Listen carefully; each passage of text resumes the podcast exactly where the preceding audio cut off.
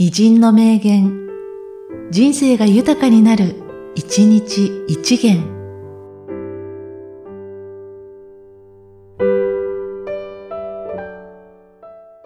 12月22日、加納幸吉。文部省の方はやったつもりでいるがいいし、夏目の方はもらわないつもりでいるがいい。それより他仕方あるまい。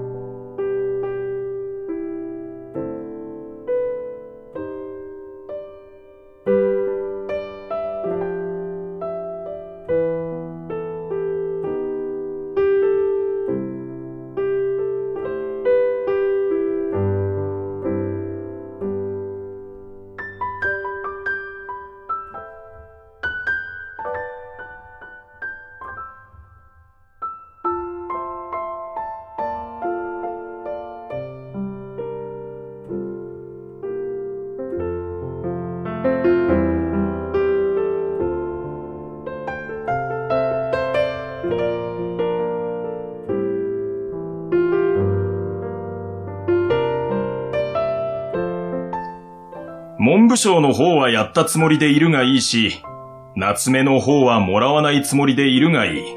それより他仕方あるまい。